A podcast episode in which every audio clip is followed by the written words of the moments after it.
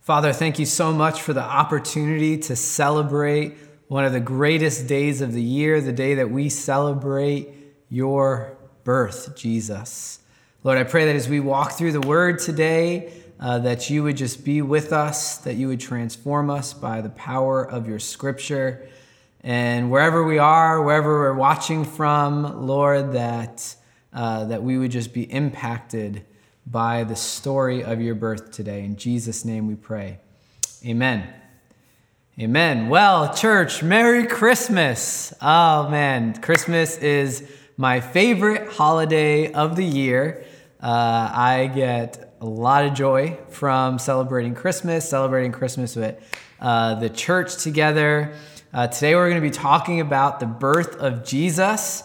Uh, but first, I want to welcome you. If you're new, so glad that you can be with us today. My name is Justin. I am the pastor of Zion. And uh, if you are new, I'd love for you to drop a comment in uh, wherever you're watching from. Say hi or wave. Uh, whether you, or if you aren't new, let us know that you're here. We'd love to say hi to you. One of our hosts will reach back out. But we're so glad that everybody did uh, come and is celebrating Christmas with us today. I'm going to be reading from uh, the Gospel of Matthew, chapter 1, verses 18 to 25.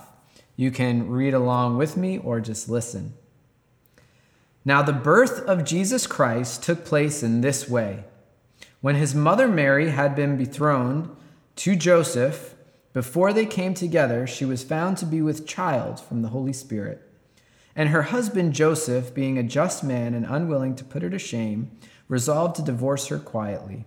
But as he considered these things, behold, an angel of the Lord appeared to him in a dream, saying, Joseph, son of David, do not fear to take Mary as your wife, for that which is conceived in her is from the Holy Spirit.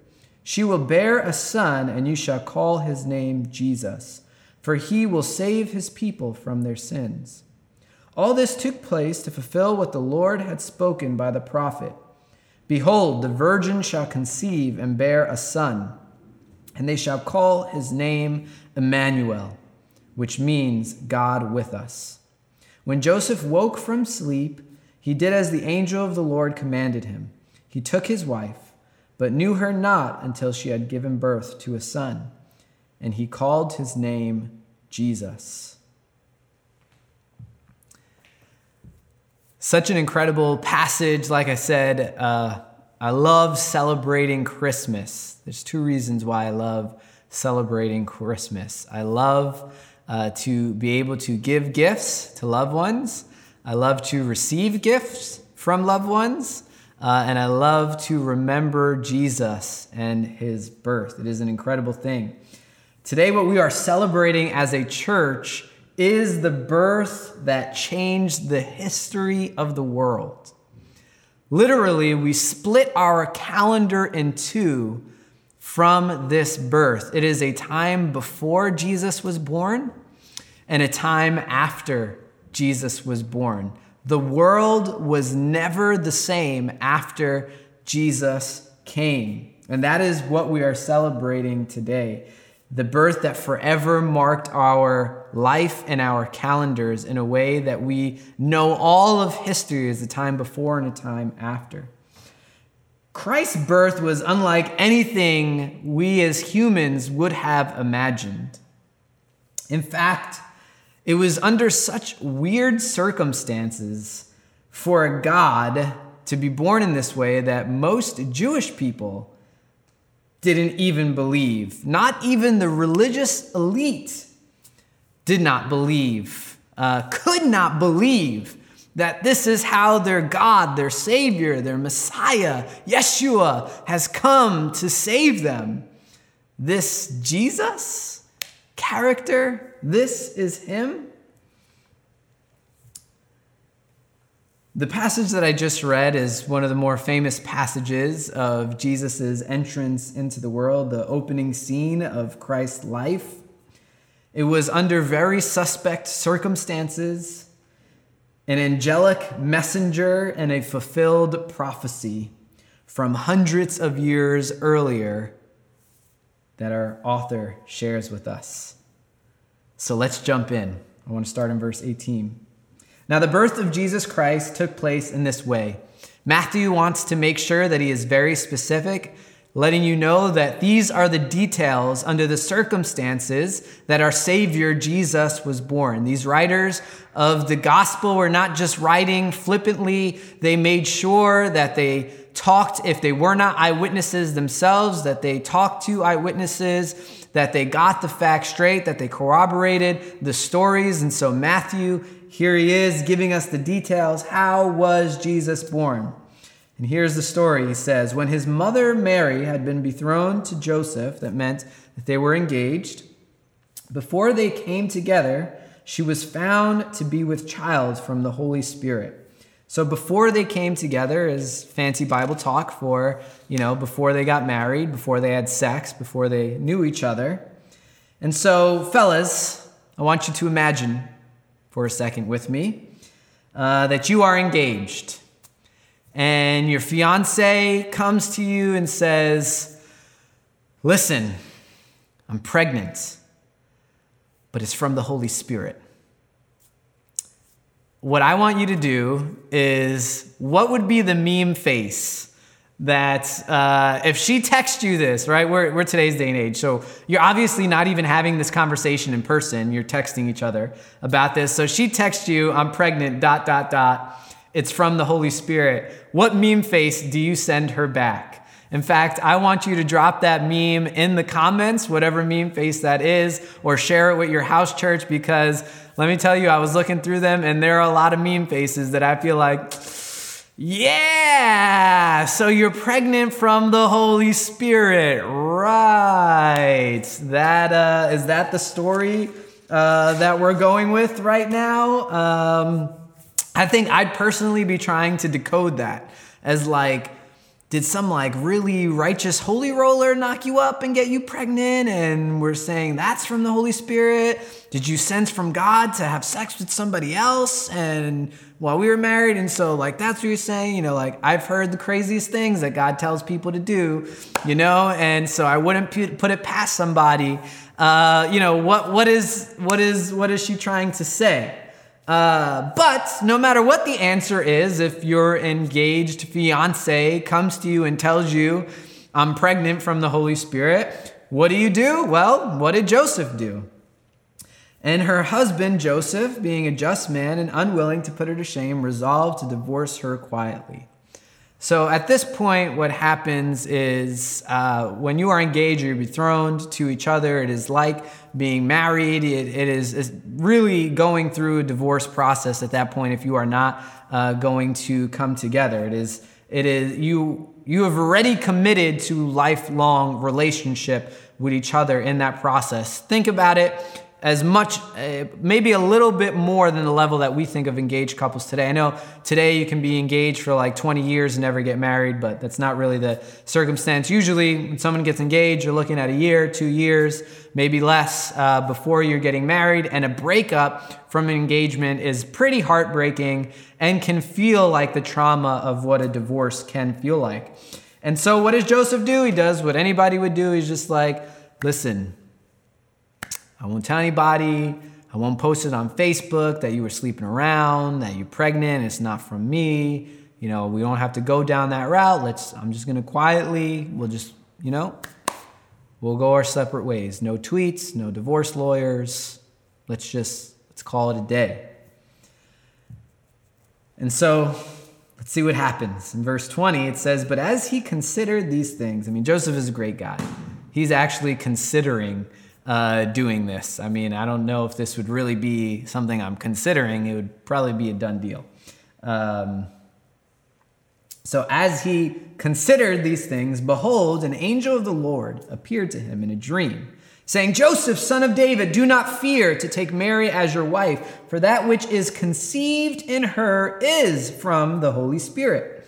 She will bear a son, and you shall call his name Jesus, for he will save his people from their sins. What I love about this is that God is not dumb, right? He doesn't put Joseph in this situation and just expect him to have faith on Mary's word that what she's saying is telling the truth. No, God knows what it's going to take for a man to believe that his fiancee got pregnant from the Holy Spirit, right? Uh, and what is that going to take? It is none other or, you know, nothing less than an angelic visitation. That dude is asleep and an angel comes and appears to him and is like, Joseph, Mary is not lying. What she has in her belly is actually from the Holy Spirit. Don't divorce her, get married to her, and keep going down that route because what she has with her is Jesus, is the Messiah. He is going to save the people, the world from their sin. This is no light task. So listen, Guys, if your shorty pulls up to you with something wild, like I'm pregnant from the Holy Spirit, or something crazy like that, realize that uh, if this is truly from God, that He will do something wild in return to make sure that she is telling the truth right? Maybe it's an angel, maybe it's, you know, handwriting on the wall and blood, uh, whatever it is, I don't know. God's done some pretty cool things in the Bible uh, that you will know. Don't worry. So don't uh, don't let anybody twist these these scriptures uh, if you come out with a, a weird uh, conception story uh, from your girl. But what's interesting about this is that Matthew, the author of this book, doesn't stop at Joseph being convinced that the baby is from God. Matthew wants to convince the reader as well that the baby is from God and that this is Messiah, this is the, the Savior of the world. And so to do that, we read in verse 22 and 23 how he further explains to the audience. He says, And all this took place to fulfill what the Lord had spoken by the prophet Behold, the virgins shall conceive and bear a son, and they shall call his name Emmanuel, which means God with us. See, every gospel, we have four gospels Matthew, Mark, Luke, and John. Every gospel is written to a different audience. The gospel of Matthew was written with an audience, a Jewish audience in mind.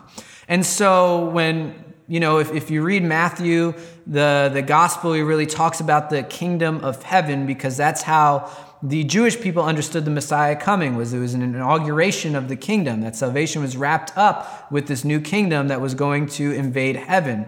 They thought about that kingdom very differently, but Matthew tries to explain to them through this gospel what the kingdom of heaven really is and what that means when the Messiah comes as King of Kings and Lord of Lords.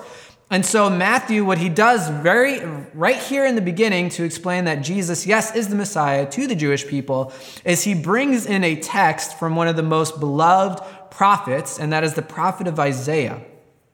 And uh, in Isaiah, uh, we, we have this uh, prophecy that the Messiah will come through a young virgin girl. And so we see Jesus starting to fulfill the prophecies of uh, the Old Testament. And the Jewish people would have known this. They would have read this and automatically known, yes, this is one of the things that has to be fulfilled in order for the Messiah come to come. But uh, what's interesting is, is that Jesus' entrance into the world was nothing like what the Jews expected. Uh, it was really nothing like what anybody expected. Uh, you know, forget the Jewish people. Uh, if you think about the ruler of heaven, think about this the ruler of the universe, the ruler of heaven, if you think about him coming down in order to establish his kingdom on earth, to create a new heavens and a new earth, how Jesus comes is not really what we would associate that naturally with. You know, think of the Greek gods. You think of Zeus, you think of Poseidon, some of the more famous ones. What was their human form and entrance? Right? You have lightning, power, might. They have these weapons that are imbued with these outer worldly powers that they use to conquer, defeat their enemies and other powers.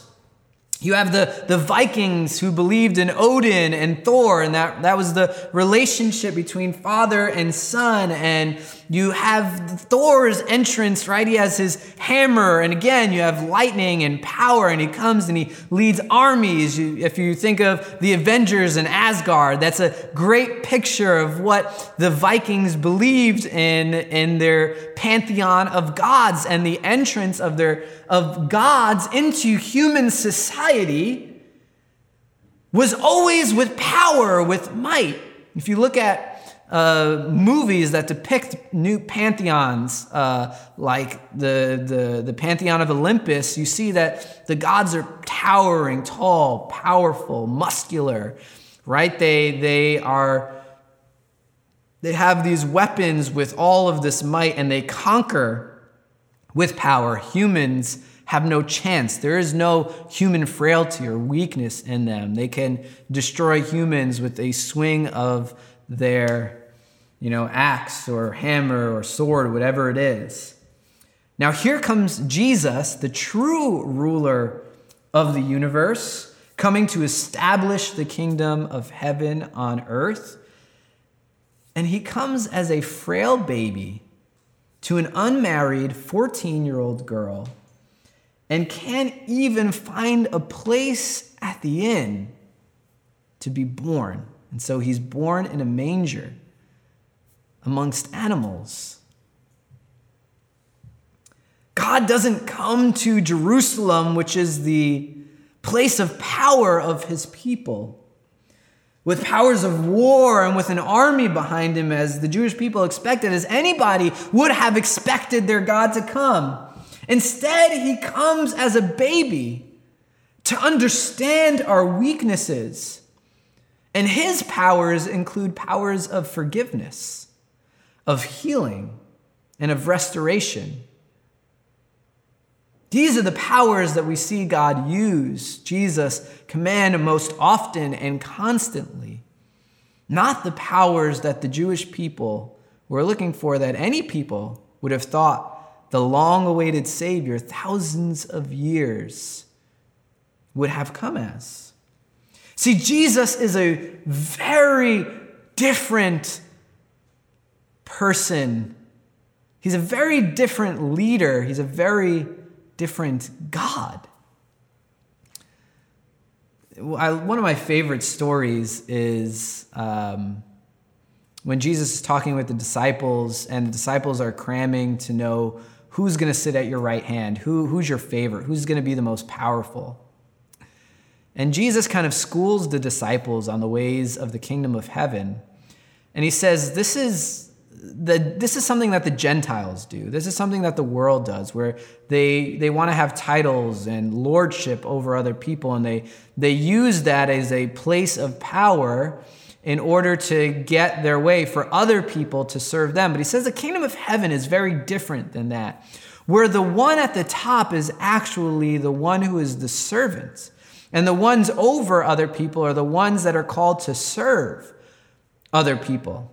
And if you look at modern day research into uh, leadership, there's something called servant leadership, which is what Jesus is explaining here, which has been time and time again proven to be the best type of leadership.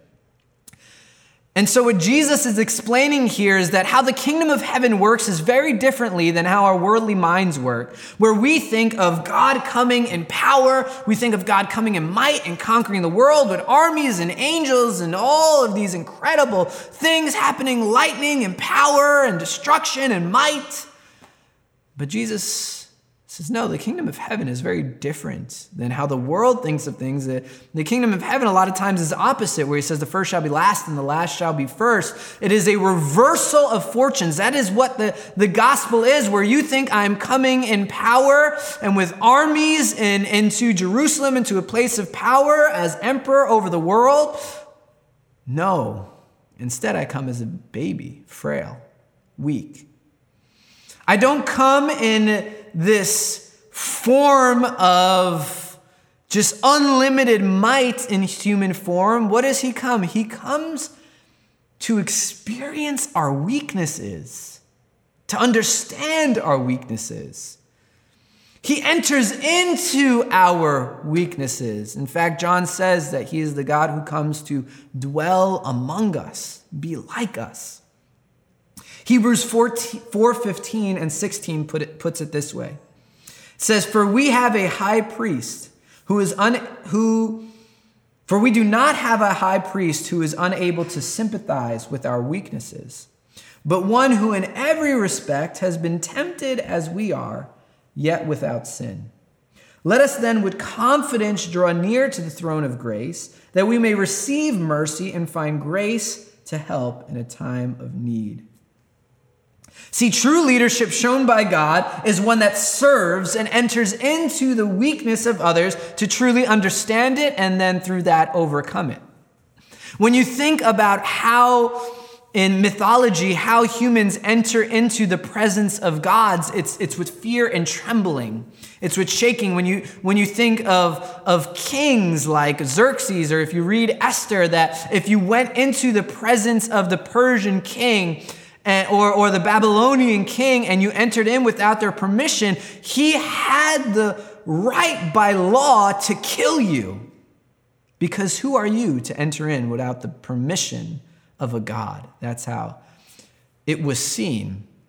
But yet, here we have Jesus that because he came and entered into our weakness and is our high priest, he now ushers us in into the presence of God, not in fear, not in trembling, but what? With boldness, with confidence, we can enter in and receive grace and help in our time of need. Why? Because we have a high priest in Jesus who is able to sympathize with our weaknesses, being tempted, scripture says, in every way that we are. He knows it all. And so he doesn't sit on his throne looking at us, condemning us, thinking about how much better he is than us. He rather than comes off of his throne. He doesn't have to. He comes down to the earth in weakness and in frailty. And in true serving, he then dies for us, taking on the responsibility of our sin when yet he was sinless, in order that he may overcome it, so that we, while we were still sinners, we can receive his love and salvation to now enter in to the throne room of heaven into the presence of almighty God clothed with the robes of righteousness wiped clean by his blood. When the Jewish people thought of a savior that would come and conquer the world and put them as the people that were in charge of everything they did not think of a Savior that would come into a poor family, into an obscure little town of Nazareth, who had to flee from the king Herod, who wanted to kill him. And since he had no power to defend himself, he had to flee to Egypt, the place of slavery of Israel, and then come out of that place symbolically, just like Israel came out of Egypt. Their Savior comes out of Egypt. This is a story that is unlike any salvation story, unlike any way a God treats their people. It is a story of love that starts in a very weird way. In fact, the disciples are so confused about this that even after Jesus resurrects, I mean, he does his whole three years of ministry with them, teaching them, teaching them, teaching them. He dies, he resurrects. And the disciples, the first thing we read in Acts chapter 1 is okay, when are you going to restore the kingdom? We're going to be kings with you now. They still didn't get it. They were still expecting the, the, the things that the, how the world viewed power and how the world viewed leadership and how the world viewed kingship. And what does Jesus say? This, he says, Don't worry about that, but I've called you to be my witnesses. You're going to go, you're not going to force people, you're not going to come with a sword and with an army to convert or die. You're going to preach the good news, and those that accept, they will receive the free gift of salvation.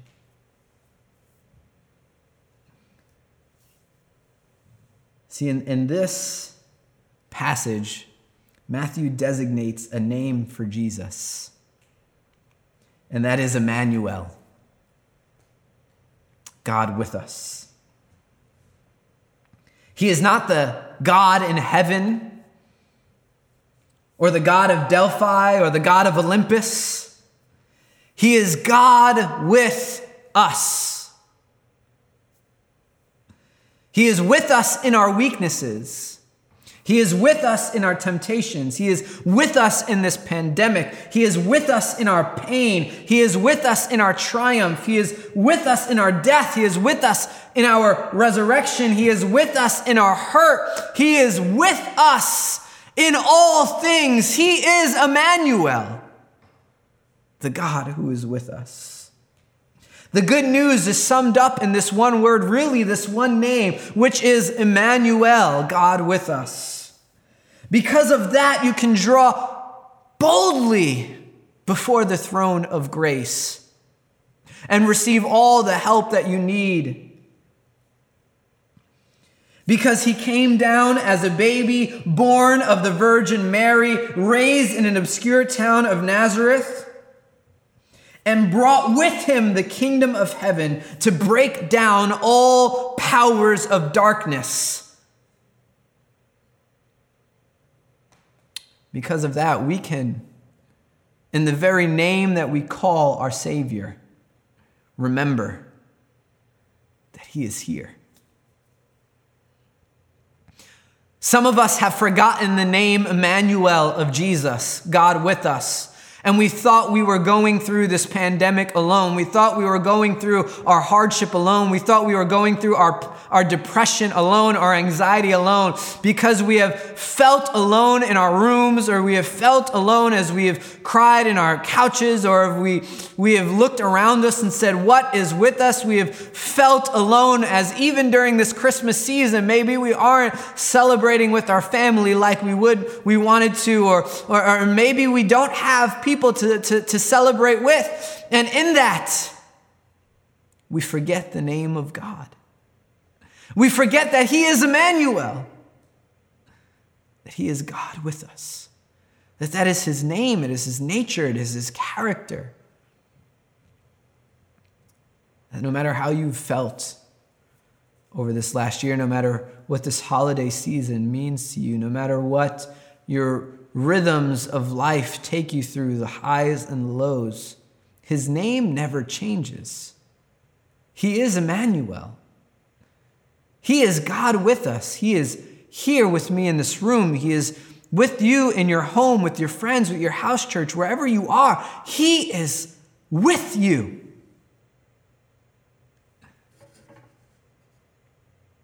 It is so much imbued in who Jesus is that it was not just a character trait that was given to him, but it is a name, a title placed on him God with us.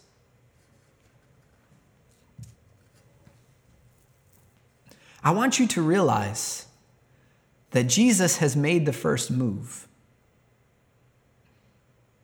He came down, frail weak, obscurity, unknown.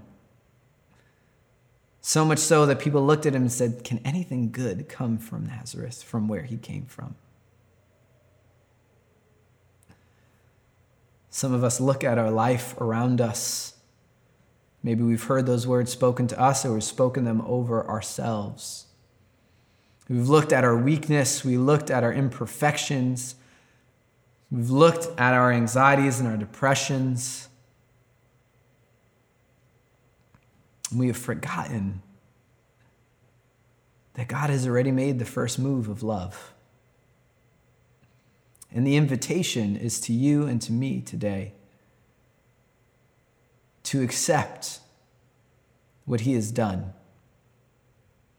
Before me and you were ever born, before we ever even realized we needed a Savior, before we even understood the depths of our depravity and our weaknesses and the places our mind would go, before any of that happened, God knew what we would need a Savior who understood our weaknesses and our temptations.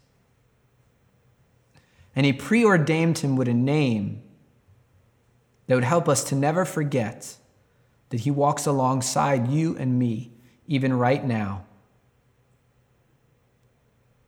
That He has already broken down every barrier, He has torn down every wall, He has broken through with the mighty victory over darkness, over sin and death, so that all we need to do is accept the work that He has already accomplished.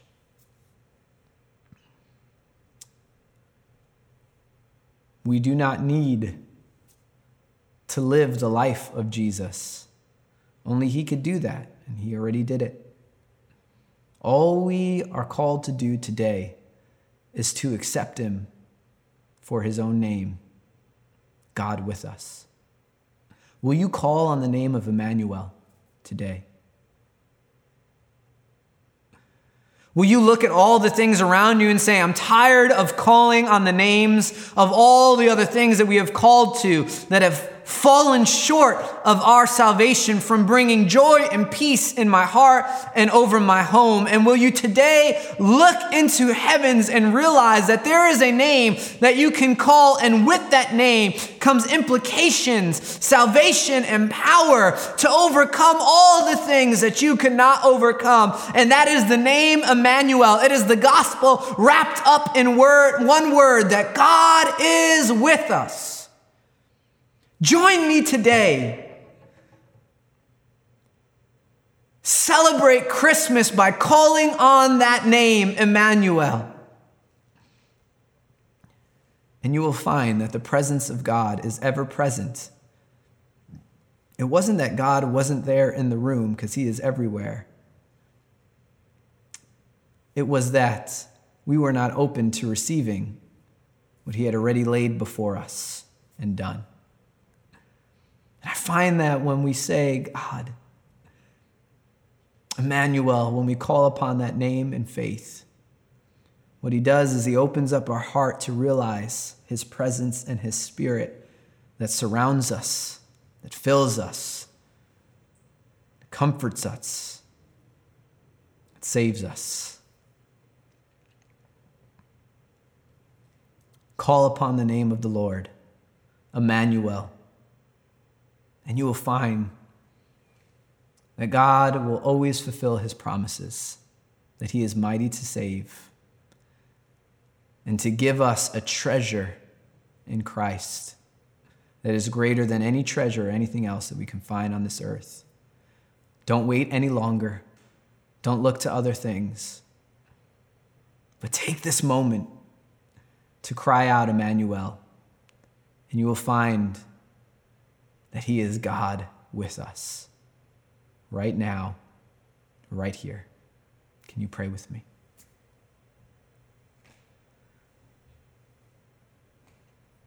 We call upon you today, Jesus. We speak the name Emmanuel, knowing its implications, its power knowing the hardship that it was for you to enter into our weakness and into our pain and into our temptations, knowing that you overcame all of them. And with that, you opened up the door for us to be in the presence of Almighty God, not ashamed, not in fear, Lord, not trembling, but boldly with confidence. We call upon the name of God today. And we thank you, Holy Spirit, for surrounding us and being with us and filling us even right now.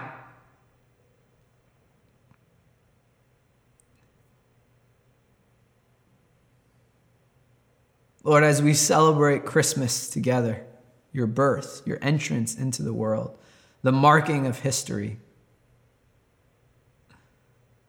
help us enter into the gospel story that we wouldn't forget it, the good news the king who came, not as the kings of old, but a new type of king with a new type of kingdom. It doesn't ask me to be perfect, doesn't cause me to live in fear, but understands, welcomes, and accepts. We call upon the name of Emmanuel. In Jesus' name, amen.